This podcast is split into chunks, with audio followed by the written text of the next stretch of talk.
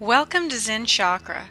The goal of this podcast is to bring you the best tips and techniques on things like energy healing, the law of attraction, the chakras, meditation, emotional freedom, and yoga from some of the best minds in the New Age sector. Join us each month as we open up the conversation and help you on your journey to enlightenment. Hello, hello everyone. Welcome to Zen Chakra. I'm your host Amanda, and today I have an interview lined up with Dr. Susan Lie. Susan has a PhD in clinical psychology, master's in audiology, and a BA in speech pathology. She is the author of five books and two short stories and has a plethora of free information about the unconscious, conscious, and superconscious on her website multidimensions.com. I came across Susan's material about a year ago while I was surfing on the web and looking for meditation music. I found her on YouTube, and what I loved most about her meditation videos are the amazing visuals that are provided, not to mention the explanation of what it means to go inward. This was especially important to me after hearing for so many years that while meditating, I needed to go inward. But I had no idea and was never given an explanation of what exactly that meant. The visuals from her videos opened me up as I listened to her buttery voice guide me through the universe. What was most helpful about her videos is it gave me a launching point on what to envision while meditating on my own. It was difficult for me to imagine velvety lines of colored energy spiraling around my energy points when I didn't know what it looked like. Her website, multidimensions.com, delves deep into the three levels of our conscience the dimensions, and our perceptions of reality. One of my personal favorites is her depiction of the stairway, which explains our simultaneous existence in multiple realities. As we enter into a golden age and rise up to the fourth dimension, it opens up many questions and curiosities. Dr. Lie here today to answer some of those questions. Dr. Suzanne Lie, welcome to the show. I am over the moon to be talking with you today. Oh, I'm very happy to be here myself. Fantastic. Well, I you received your bachelor's degree in speech pathology and decided to continue on to a master's in audiology. Why did you decide to become a clinical psychologist? Because audiology was really, really boring. it was so boring. And I had my own practice, which kept me kind of busy for the first two years getting the practice established. But once I went through that fun part, it was so boring. I just thought, oh my heavens, I can't do this the rest of my life. And then I uh, called up UCLA and said, do you have any back then you could actually talk to people on the phone you know, mm-hmm. do you have any uh, parapsychology class and the woman said no we don't but there's this other private school that does so why don't you give them a call and i did and before i knew it i was in a phd program did you uh, did you just kind of fall into that or I totally fell into it. It was the furthest thing from my mind. I never, I mean, I I think I have, you know, just well, I know I have dyslexia, so I never did that good in school. I got better by, you know, by the time I did my masters. So every time I kept it just when you have a dyslexia thing, your just brain works different. So you have to learn how to program your own brain. So usually those kids don't do good in, you know, grammar school and early school and if they go to college, then you know they can figure it out which i finally did but so anyhow i got started on that and there's an interesting story with that because i i was going to do it and then i thought you know oh my gosh i can't this is ridiculous what am i who am i thinking i'm going to get a phd this is ridiculous and then there was a mix up that I couldn't get a loan because my husband did so and so. And then I got freaked out. Oh, I want my PhD so bad, so bad.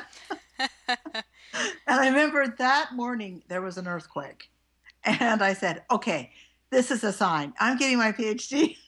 so finally I did. And, and it was a kind of an alternative program. And we met all day Saturday for eight hours and it was an amazingly wonderful experience. I loved it. You know, mm-hmm. it's funny. I've I've interviewed uh, a couple of clinical psychologists, and every single one of them have fallen into it. So I find yeah. that interesting. How has it helped you on your spiritual path, or did your spiritual path shape your desire to become a doctor? It helped me a lot as we open to our spiritual path. The very first thing that happens is that the parts of us that don't believe that we deserve have to be healed. Therefore, you know, as a part of my PhD, I had to take a bunch of therapy and I got this amazing therapist and did a lot of really important work, which allowed me to get to the place that I could believe I deserve to have these messages and talk with the higher planes. So it helped me a lot. And then also when I work with people, I have clients now, and most of my, mean, I've had clients for many years, but now most clients are people that are waking up. Their issues aren't so much with the waking up, it's with the parts of themselves that don't want to wake up or that are afraid to wake up. And so, because I have that psychological training, I'm able to help them move through that pretty quickly. Yeah, I think that unworthiness is a big one for a lot of people. Absolutely. I mean, we're great multidimensional beings. What? Little me.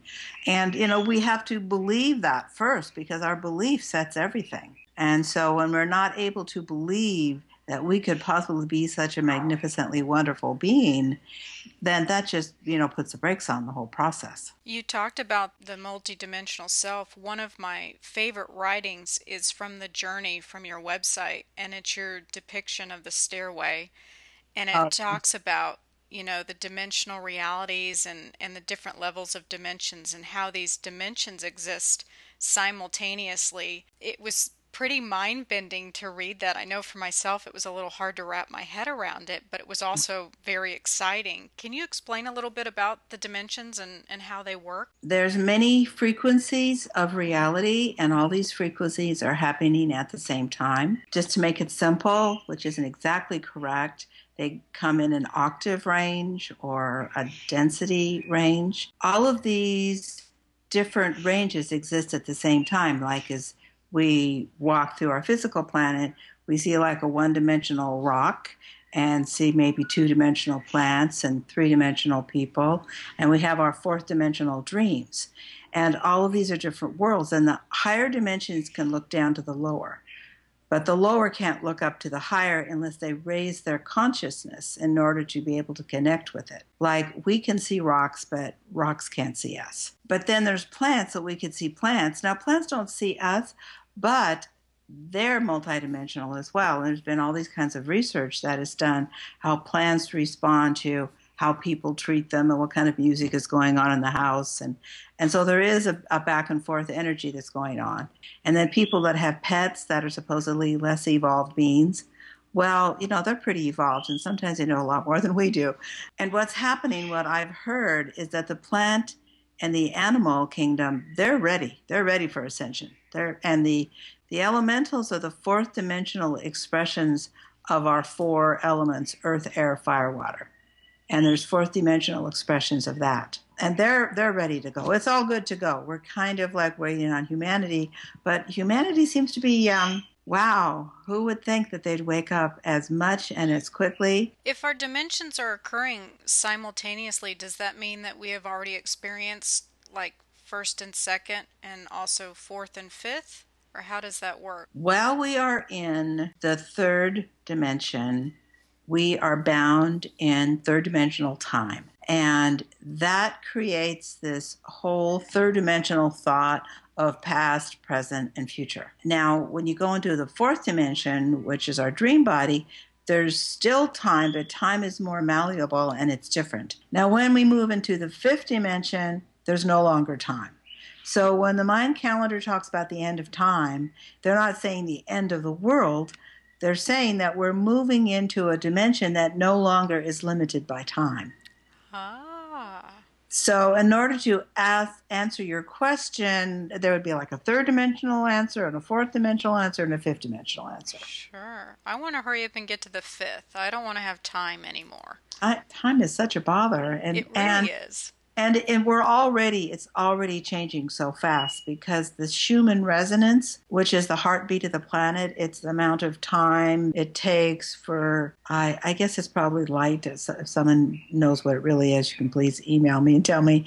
But for the energies to go through the ionosphere to the Earth and back up to the ionosphere and that used to be like 7.5 and that's why they would use foghorns because that was a resonance the resonant frequency of the planet. And so they would go, it would go a really long distance. But the resonant frequency of the planet is much higher now. Now, a lot of people say 11, moving up to 12, and they say when it gets to 13, then we'll be out of time. Now, this is not something that you can get from any kind of a scientific place because the scientists are still holding on to the old paradigms, except for the quantum scientists.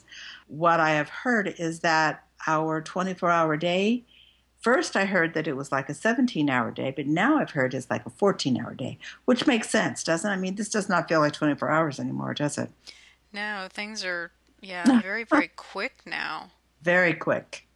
I mean, I can't believe it's already October. I, I feel like we just hit 2011 and we're pretty much done with it. I know. And we're coming up to 11 11 11, which is a pretty big portal. Yeah, I've heard a lot about, you know, groups getting together and especially more in the underground of and alternative thinkers. I've heard a lot around 1111 and what exactly does that mean? What does that portal mean for? Is it to help us in the part of ascension, or what does it mean exactly? Well, there's been these portals of time, such as uh, 111, 222, 333, you know, January 1st, 2001, and then 333, January, March 3rd, 2003, uh, 444. And now we're getting up to 11, 11, 11. And the last one is 12, 12, 12, which is the precursor for when we're just almost exactly at 1221, which is when the sun rises. When the sun rises on the winter solstice equinox, I always get those two confused. Uh, when the sun rises, it will rise up directly onto the very center of the galactic center, which only happens once every 26,000 years. And that's what everyone's talking about. And so you know, energy travels in ever expanding circles. So we're already getting a whole lot of that energy.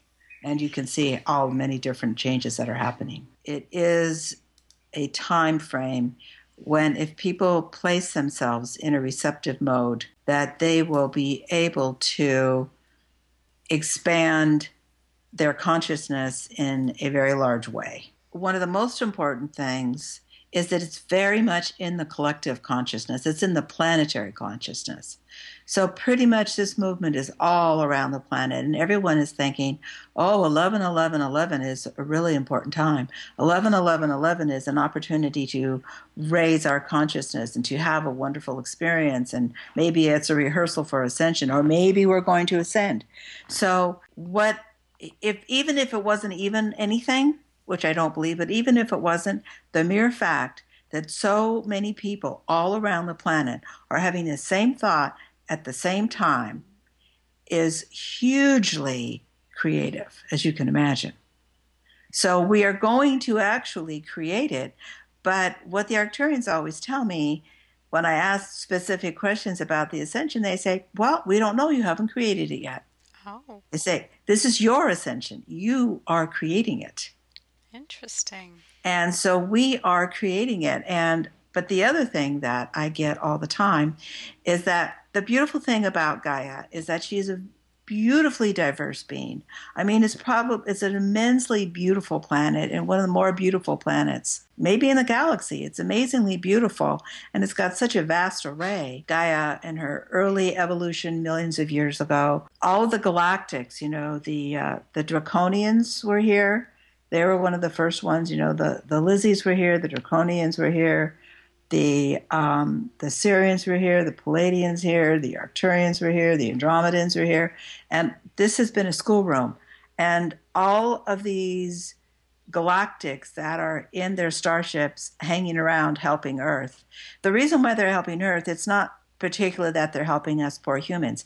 They're helping Earth. They're helping the alive, sentient being, Earth, Gaia, because she helped them. They all came here and made a lot of the same mistakes that we made and practically destroyed her myriad times. And she just kept on bringing in new children to come to school again. Poor and now thing. it's her turn. She wants to go home too. We keep and, beating her up. We keep beating her up and she keeps coming back. She's a little tired now. She's saying, "Okay, guys, this is it. I'm going home. So if you want to be with me, this is this is the picture." And so we're all here to help her. And I think that most of the awake people, the light worker people, we what I've heard, you know, we stood in line, we wrote petitions, we begged, please, can I be incarnated then? And it has not been an easy ride for us. I mean, this has been um, I don't know if you know what the Kali Yuga is. It's the last the last 2000 years before the dawning of a new age is the darkest of the dark of the dark. Mm-hmm. Which kind of goes back to the psychological thing. Because as we bring in light, it's like if you go into a kitchen and you flash on the light, boy, those cockroaches, they scurry around to hide. And that's what happens when we bring in the light. Our darkness gets flushed so it can be released. And so that's happened on a planetary level. In the last 2,000 years, there has been so many wars. And look what the Americans did to this beautiful continent in just a few hundred years. But that's all changing because we we have won. I mean, the light workers have won. Yeah. And our force of light is so strong. And it's because we have chosen to love. We have chosen to, instead of fighting, or being afraid. Most important, we have chosen not to be afraid because fear just feeds darkness. We have chosen to send those one percenters, as they're saying now, send them love, send them unconditional love. And that is such a powerful thing. What's happened is that we have won. And the the ascension is pretty much assured.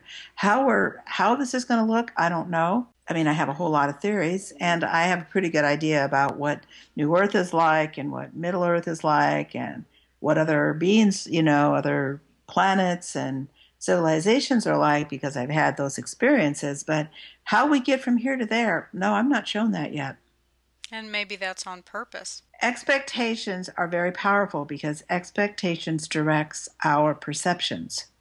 So when we do say 1111, we we want to have expectations, but we want those expectations to be our soul's expectations.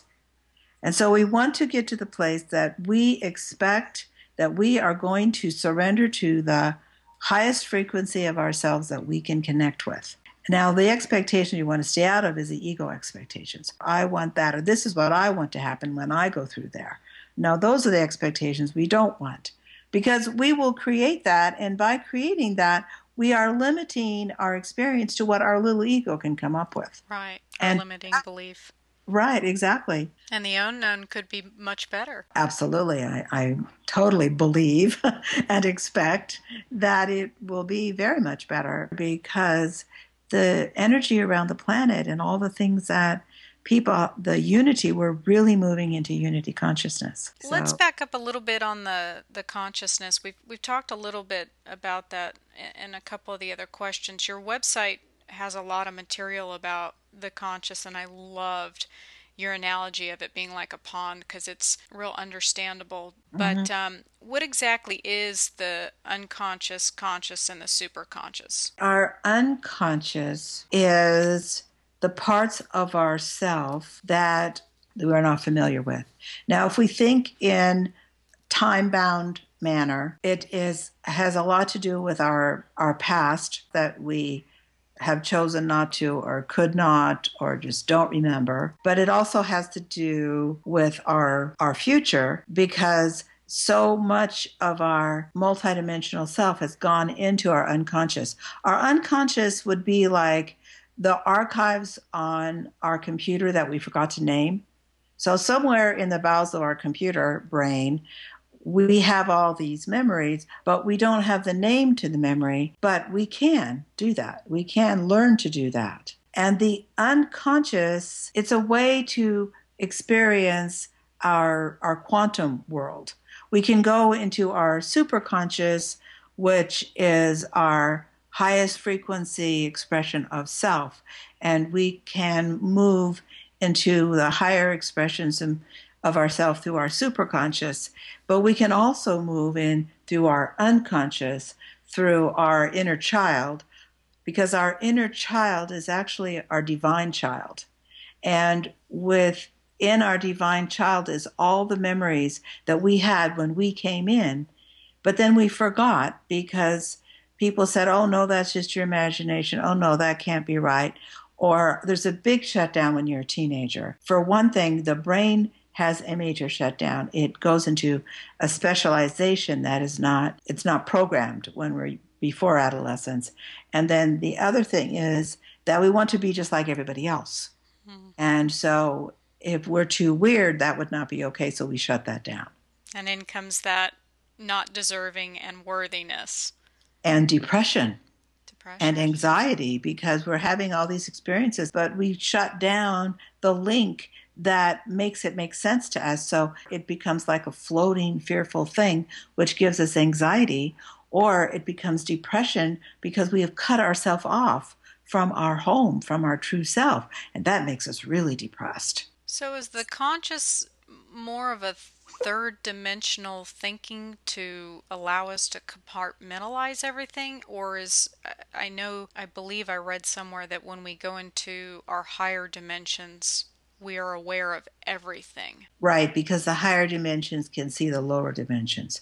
Our superconscious self, which is basically our multidimensional conscious. When we go into our superconscious, then we can see every dimension that's below that, and we have the dimension, the ability to perceive dimensions that are higher, worlds and frequencies of worlds that are lower and higher at this all at once. But when we're in our little clay vessel here, we pretty much especially before we awaken, can only experience one reality at a time, and we experience that reality in a very sequential, time bound manner. That's kind of our conscious world. It's what is what it has been. Now, for the non awakened, our conscious mind is, which we are programmed to believe our life is and what we therefore believe our life is. But once we have awakened, our conscious mind becomes something very different because once we have awakened, our conscious mind starts becoming aware of our subconscious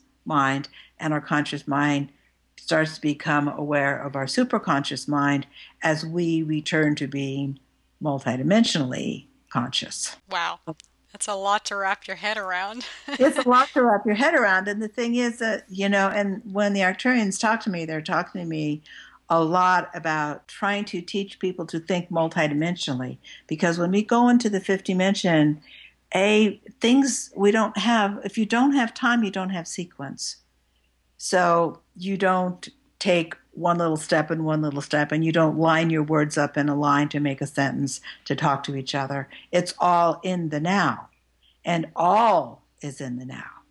And so, one of the things that we need to learn is that when we are thinking from what the Arcturians call our third dimensional operating system, there's concepts that are absolutely impossible for us to hold on to because the frequency is too high. It's like if you tried to do some of these new computer programs on a DOS computer. You just absolutely couldn't do it. You'd fry the computer. But what's happening is that little third dimensional thinking is 3% of our DNA and maybe 5% of our brain. So, have we, if we're in this lower third dimension, I'm assuming we've already done a first and a second dimension, and we're now in the third.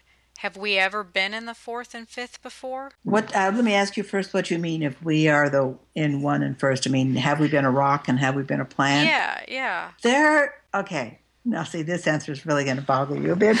it's hard to like put things in such boring sequential manners anymore for me. But um, I will just tell you what Gaia, the consciousness of Earth, said. See, what happens that we are spirit. We are pure consciousness. And as pure consciousness, we could choose any kind of form we want to have. Way millions, millions, millions of years ago, when we first decided, okay, let's be a planet. And so all these wonderful expressions of spirit pure consciousness swirling around in the no form of the now, decided, okay, and somebody says, all right, I would like to experience being a member of the mineral kingdom. And hey, I think it would be cool to be a member of the plant kingdom. And oh, let's try being an animal kingdom. And what could be the most evolved form of that animal kingdom? Everything is alive. I mean, what the most primitive of peoples always knew that everything is alive. Now, the also advanced, you know, left brain Westerners are thinking, wow, everything is alive. And everything is alive. Everything has a consciousness. Uh, it's a different kind of consciousness. And, and then there are people that work with crystals, and they will tell you that, you know, these crystals are very powerful. They are alive. Back to your question of have we been them all? It's by choice, it sounds like. It's by choice, and also the question was the third dimensional in terms of sequential time. So, in terms of sequential time, a lot of us have had many incarnations on planet Earth. In fact, a lot of the people are the most awake are the people that 10, 12, 13,000 years ago when Gaia was getting ready to be taken out of her orbit. Because when you have a third dimensional planet, you have to have with the light and the dark. If there's too much light, it ascends, which is what's happening now. If there's too much dark, then it destructs because the light creates and the dark destroys. That's not good or bad. That's just part of the whole program for a third dimensional reality where, you know, there's birth, growth, maturity, ailing, death. You know, there's that whole cycle of life that we have on this third dimensional planet. Gaia wasn't ready to finish being a third dimensional planet. She didn't want to go out in destruction. She wanted to go out in ascension. And so she made a call out to all of her brother and sister planets saying, please send me your light workers because I don't have enough light and my planet is going to destruct. And so we all came. We couldn't save Atlantis and Lemuria, but we did save Gaia.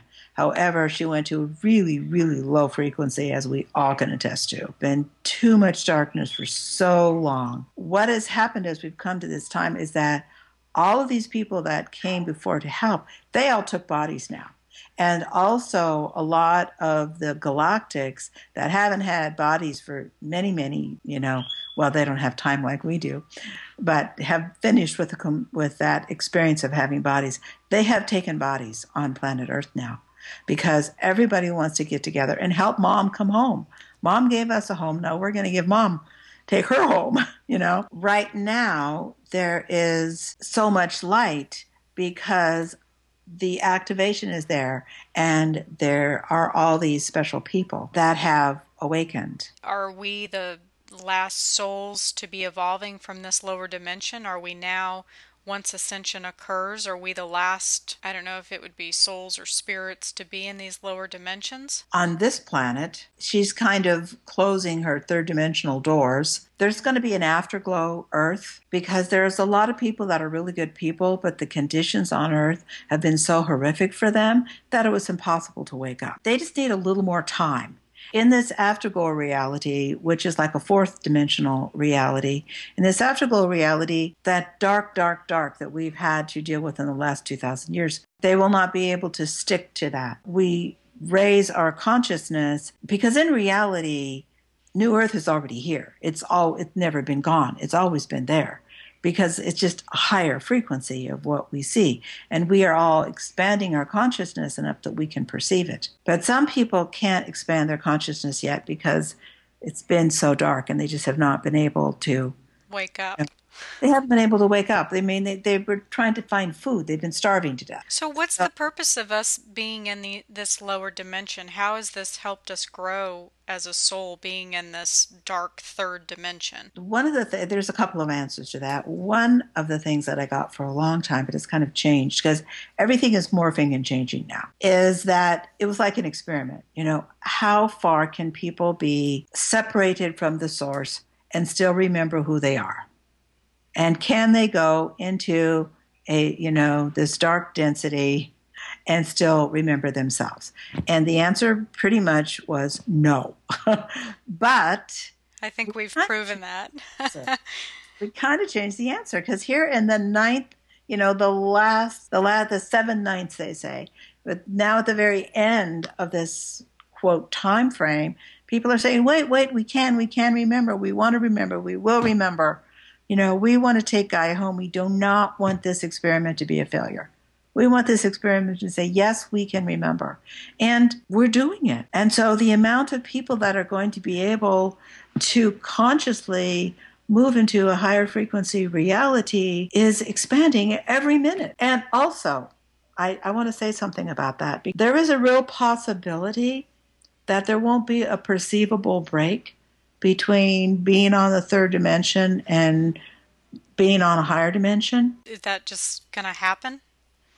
I I think that is a possibility. Like I say, I have not been shown. Nor I mean, I'm fine. I don't want to see the end of the book. You know, I don't want to read the last paragraph when I just start the book. You know, so but I I have always felt. I believe, and it has been my experience. We, as we expand our consciousness, we are able to perceive this path that opens up in front of us.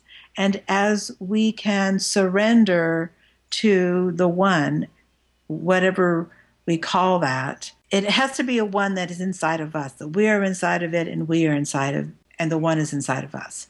If it's a dogmatic thing where there's some kind of external person, then we have not yet taken our full power. We all have that power within us. If it is an experiment to see if we can remember where it is that we've come from our unconditional love being. Why were we placed in these earthly vessels that contain these egos that are so easily consumed into the illusions of emotions like fear and greed? Well, it was never actually really intended that we would resonate at such a low frequency. After the fall of Atlantis and Lemuria, the, Lemuria was in the Pacific Ocean, Atlantis was in the Atlantic Ocean. This was a major Gaia almost was destroyed. Like the Maldek was a planet between Mars and Saturn, which is asteroid belt. That was once a planet. And so Gaia almost went that route. It's like if somebody has a really bad accident, then they're going to really have a long recovery time. Mm-hmm. And so when you're speaking in terms of a planet, 12,000 years is a minute that's like a month of you know a month of recovery for a human. And so because it was so bad came right back from the brink of destruction it the planet the frequency of the planet just went into free fall. A low resonance fear is a, a low resonance so is greed greed is a low resonance so you can look at just at our human behaviors and we can see what low resonances are and we can see what a high resonance is. And you and I were just talking before the podcast started about people taking down Wall Street and the banks. And there you have good versus evil. It's a good example of the greed and the, the lower frequency and people going against that and trying to raise awareness. Yes, and, and that's a, a really important part because all of us, all of us light workers, have been experiencing personally, has now gone into the collective consciousness. And remember, I said when the light comes in, then we have to look at the darkness and look at the parts of us that can't come with. And so now what's happening is the collective consciousness is saying, you know, we as a planet, we want to ascend, but the kind of behavior that you are exhibiting is going to stop our whole planet, and you can't do this anymore. And the thing that we all have to remember is that we don't want to have this be light versus dark because that is a third dimensional paradigm. Mm-hmm. You know, what we want to do is perceive this as releasing that which cannot resonate to the fifth dimension and release it with our unconditional love. So as we are doing all of these things, which are great, and and it seems you can look at the people and you can even see the signs. I mean, these people have love. I was like hippie days, and so to me, this is so glorious to see this come back. Yeah, you know? I agree. It's all very exciting and they're no, nobody is is trying to fight you know they're not trying to fight and they're they're staying out of fear and that's what's the most beautiful part. That's how we will ascend not by having a fight with the darkness because all of our wars the people that were fighting the wars they thought they were the good guys fighting the bad guys. Well that didn't work. Well that doesn't so, really exist right? There's really no such thing as things like competition and war. That's a third dimensional thinking absolutely third dimensional thinking. Absolutely, I agree. So it's all extremely exciting. I'm I'm thrilled about the idea of ascension, especially since the and I've talked about this before on the podcast, but you know the media trying to proclaim doom and gloom about 2012 and it really has nothing to do with that. Ascension is very exciting and as we mm-hmm. enter into this fourth dimension, this could be a third dimensional way of thinking, but my question is do we ever have to come back or once we make it to the fourth do we get to stay there? Once we even make it into our multidimensional consciousness the fourth dimension is kind of like the aura of the third dimension. Like our aura is our fourth dimensional self. And when we go to sleep our aura our fourth dimensional self is awake and our third dimensional self is asleep when we are awake it flips fourth dimension is kind of a in between place for people that need time still. It's different time than third dimensional time, but it still has time. People that need time heal. Basically, that's all they need the time for. They need that time to heal. That must be why I want to sleep all the time. Yeah. Oh, I know. And everyone's been so tired. I've and, been really tired, and that's all I want to do is I just want to sleep. Yes. and and part of it, it's like a snake shedding its skin you know, that skin is too tight for us. That third dimensional skin is so tight now. And we just want to be still so we can wiggle out of our third dimensional skin and burst forth in this beautiful multidimensional light body that we have inside of us. As we move into our fifth dimensional state of consciousness, we have moved completely out of time. That's end of time. Since we don't have time, we don't have sequence. So therefore, we can experience many realities at once. And I personally think that a lot of us that are helping people now, when we make it to New Earth, and I think I'm to I'm to have a stint in New Earth because I think it's so exciting to be able to have the experience of creating a whole new reality. And this is the part that might be a seamless transition because you can see it's already pretty seamless. You know, we haven't had a big disaster and then aha, people wake up. It's just one person wakes up and then two and then four and then eight and then 16 and then 32. Within the new earth, which is like the lower octave of the fifth dimension, there still will initially, it's like the threshold, they'll still initially appear to be time and initially appear to be separate bodies. All of the uh, that have been repressed will come out that can totally clear up all the pollution. We have patents that can totally clear up you know, all of the illnesses. We have uh, non gravity cars. You know, all of these things have been there for a long time, but they've been repressed. One of the things that's going to happen now as the people unify is that these patents are going to get out, and that's going to make a huge change to our lives. And so that's the beginning of that seamless part. As we're uh, many of us are waking up. Do you think it's something that we are going to, in fact, experience in our lifetime? Because I've heard theories about our DNA changing. Is that right. something that's going to happen gradually or instantly? Probably both. It's been happening gradually over a very long time. We are coming into an, uh, an area of space that has higher frequency than we have been in in a really long time. Our junk, that they've called junk DNA, the 90% of our DNA, DNA is light receptive. They are like little portals and they can hold light. The three dimensional part of ourselves, this little 3% of our human genome, that is on, that DNA is only activated through this lower frequency light that we've been in. Now we're moving into this area of much higher frequency light. And so this other DNA is being activated. And that's why people are waking up like crazy. So maybe 11 11 11 might have a, a part in that as well. I think that there's going to be a big flash. because uh, there's going to be a lot of us that are uh-huh. going to be meditating and focusing and, and really drawing in that unconditional love and joy and things that resonate or vibrate quite high. Well, also, I just want to. Uh, this is something that I heard of a long time ago, and this was quite a maybe a couple decades ago.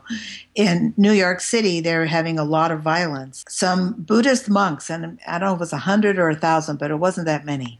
They went in, and for ten days, they went into deep meditation. And when they finished their meditation, all the violence stopped. So, can you imagine if millions of people sat down? On the same day and meditated for peace, love, unconditional, new, free reality. Can you imagine? Yeah. Uh, so yeah, I mean that I I get that question a lot. We were talking about earlier is that uh, in its third dimensional thinking with if you're spiritual or you practice meditation and, and whatnot and holistic alternative thinking, a lot of people feel that it's too woo woo. But that example is a great why we should meditate at this time. It is very, very important for us to go inward during this time of ascension. Absolutely. And, you know, I'm 64, so I've been on this planet for a long time. I was a baby boomer.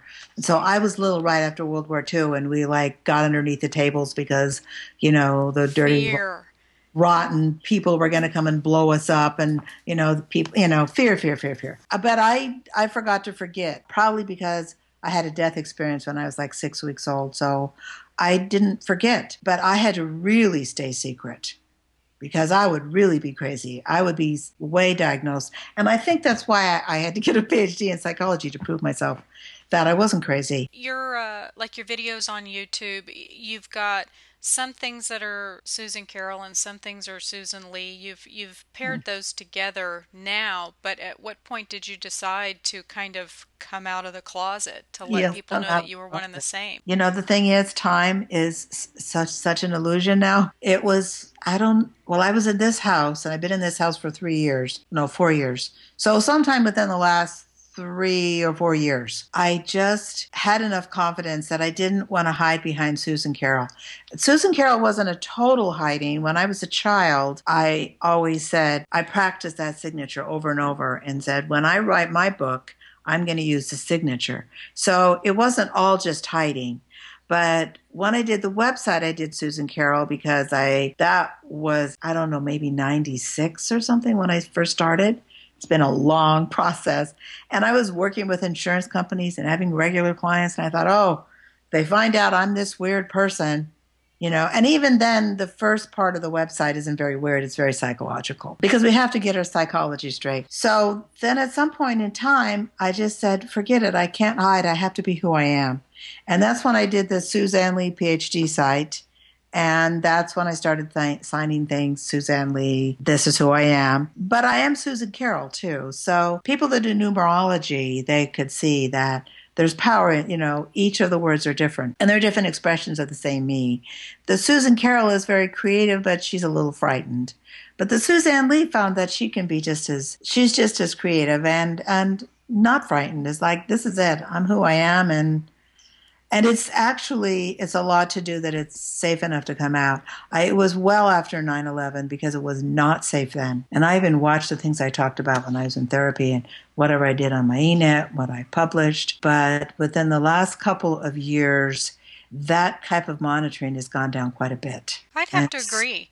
I, mm. I, I know that um, this is something I, I've always been a closet reader of spiritual books and practicing.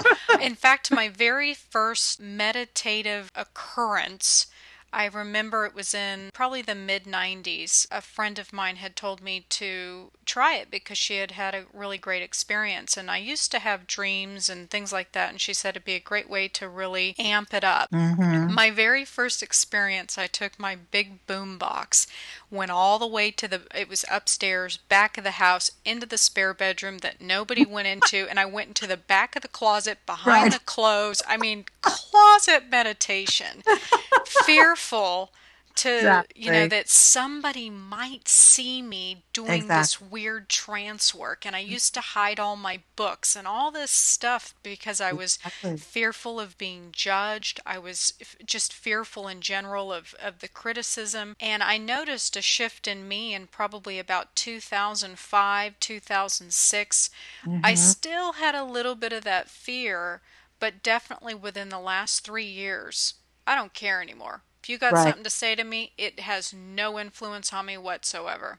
Exactly. So there's definitely a shift there. There's a shift in awareness and mm-hmm. and it's almost knowing what the bigger picture is and it, it, I almost feel like those in the know we're the ones that can see the bigger picture and it's like we've got the inside secret. We're trying to share it but you know, some still don't want to listen. There's some that don't want to listen, some that are afraid to listen. And there's even some, okay, so back to the how do you uh, what happens when you ascend? Well, a lot of it has to do with, as we said before, our expectation. So these people that are expecting to have a big disaster, well, they might just create that for themselves because this area of space that we have moved into is an area of space where it's it's very fifth dimensional. Within this area in our fifth dimensional self as we what whatever we think of is manifested. Now in the fifth dimension we're protected because it's a high frequency. So when we're actually in the fifth dimension we can think whatever we think and and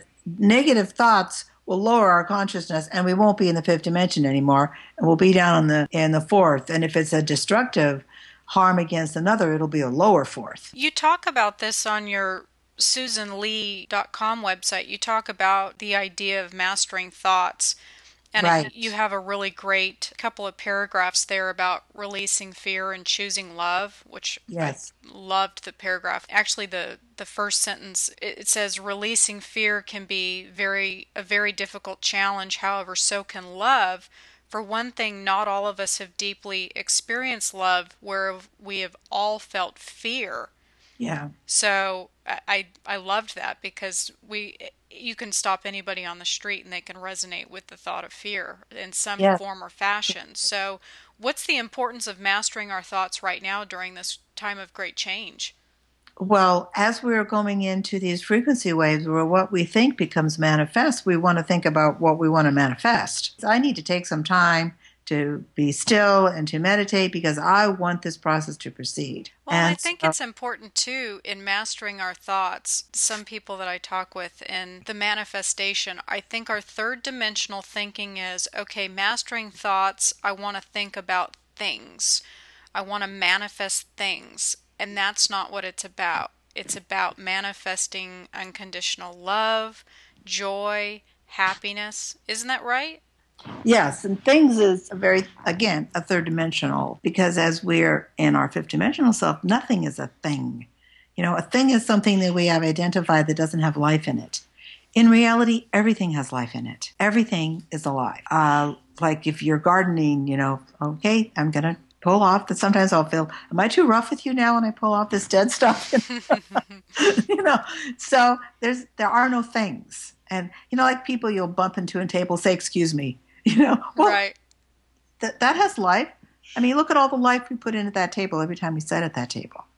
Well, I know that I wear natural stone jewelry. I always wear quartz. I wear actually a lot of quartz, amethyst, things like that because it's a conduit. It pulls energy yeah. from, it's a life force energy. And I know that when I started wearing it a couple of years ago, my mother, God bless her, she just kind of raised an eyebrow like, "All uh-huh. right, Amanda, sure, it's pulling energy. It is, Mom. It really is.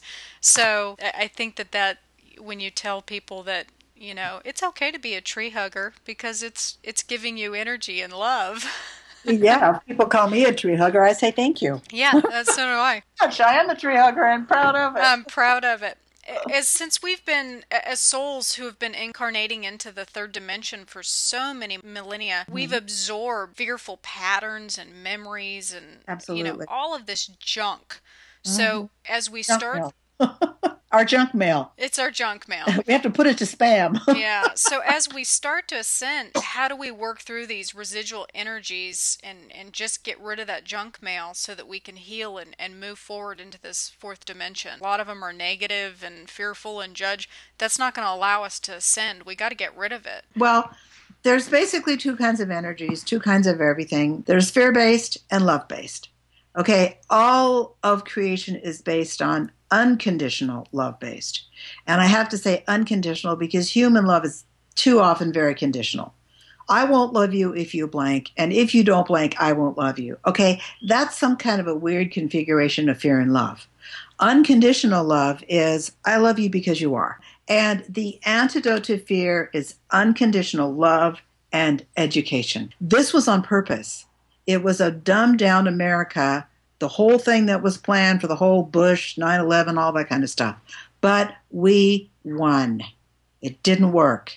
And one of the things that's going to happen first in New Earth is that we're going to have marvelous education. Away from a monetary system as well, aren't we? Yeah, because a lot of light workers, we don't do money well. It's just it's so foreign to us. You know, it's like, wow. Yeah, you know, I have to agree with that. I, I don't do well with money. I don't do well with numbers. I, I, I yeah. want to be able to create and I don't want to put a value on it. Right. Exactly. Look so forward to that because there really isn't any. We have a bunch of numbers that we push around but they're just numbers. Well, it's a third dimensional thinking again because it, all we're doing is passing paper around, and we have useless paper. We can wallpaper useless paper that we have given a value to, but it really has no meaning other than what we've given it. Yeah, it's like after the Civil War and all the people, then the Confederate, they had all this money. Well, it's paper. Yeah. But now it's not just the South; it's the whole United States and a lot of other countries. Europe, Europe, and the United States which was really the stronghold of the Illuminati, uh, are really out of money. But that's that's by design because money has been the weapon that has been used to control us. Yeah, it's been so fear. if there isn't money, then whoa, there goes the weapon. Well, That's and what's perfect. interesting is, is that the monetary system also creates this illusion of our worthiness and what we're deserving of. And if we don't have a lot of money, we consider ourselves less than. Right. That's one of my favorite little things is that very often the people, you know, there's lots of skills. Some people are really good teachers, some people are really good artists, some people are really good musicians, you know, good doctors, and some people are good at making money. And so making money has been so important. So the people that have the skill to make money are the best the most powerful, most successful people. But what about people that are really good parents or really good teachers or really good trash picker uppers? They have a wonderful skill too. But see, our society got so skewed.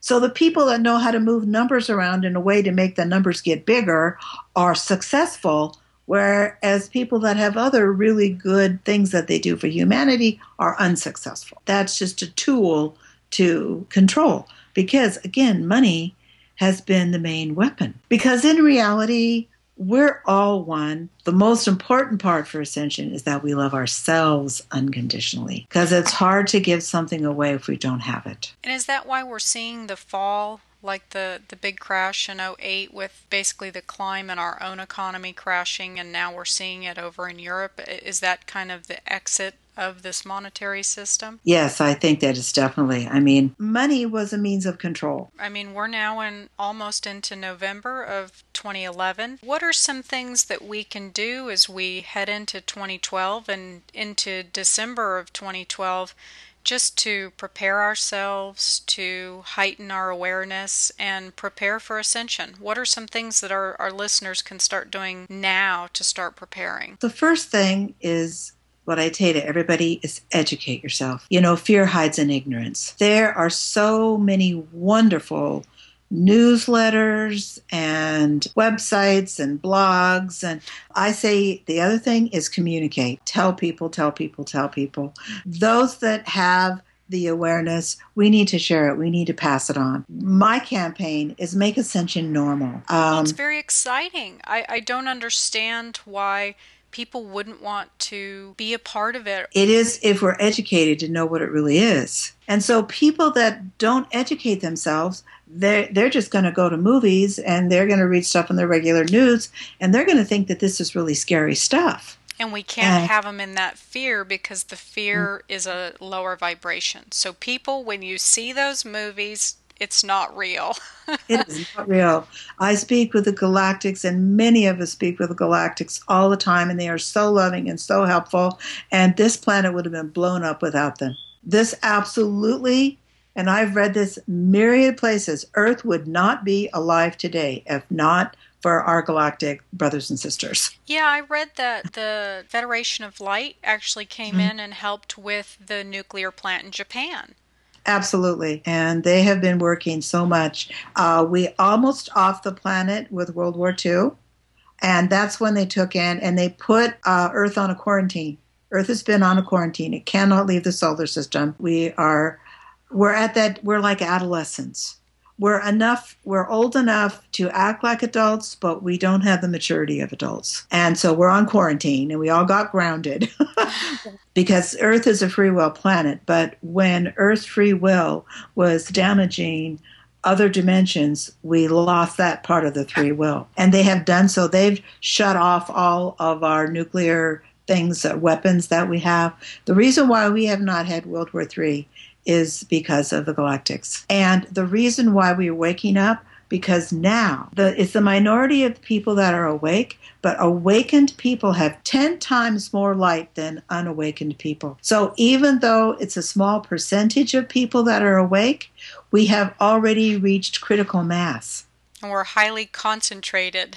yes, in that the light workers have said, yes, we are ready to ascend. So, once again, 1111 with all of us combining together, it's going to be a very important day for us to band together to help in the ascension process. Absolutely. And just the, the binding, all the people all over the world bind together, experiencing love and saying, I want to ascend. Wow. Is that something where for those of us who are aware of it and who are ready and prepared for it. I know that there's going to be souls that are not open to it and not ready. So are they just going to stay behind and the rest of us are going to ascend? Or is everybody just going to ascend and they have no choice? There is this matrix Earth, and I didn't even get into the whole Earth is a holographic projection, which is true, but that's a whole. I won't go Forget that one.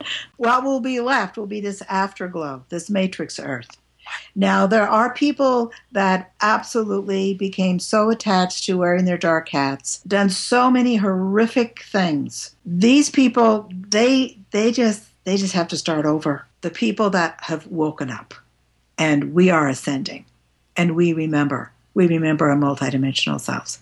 And then there's all these people in between. They are going to experience realities that are consistent with their frequency. Yeah, you know, perception is totally different. The, uh, the reality we perceive is the reality that we live. And so the higher that we can raise our consciousness, the higher the frequency of reality we will be able to live because we'll be able to perceive it. Well, I think it's really exciting. I really do. Meditate, meditate, meditate, meditate.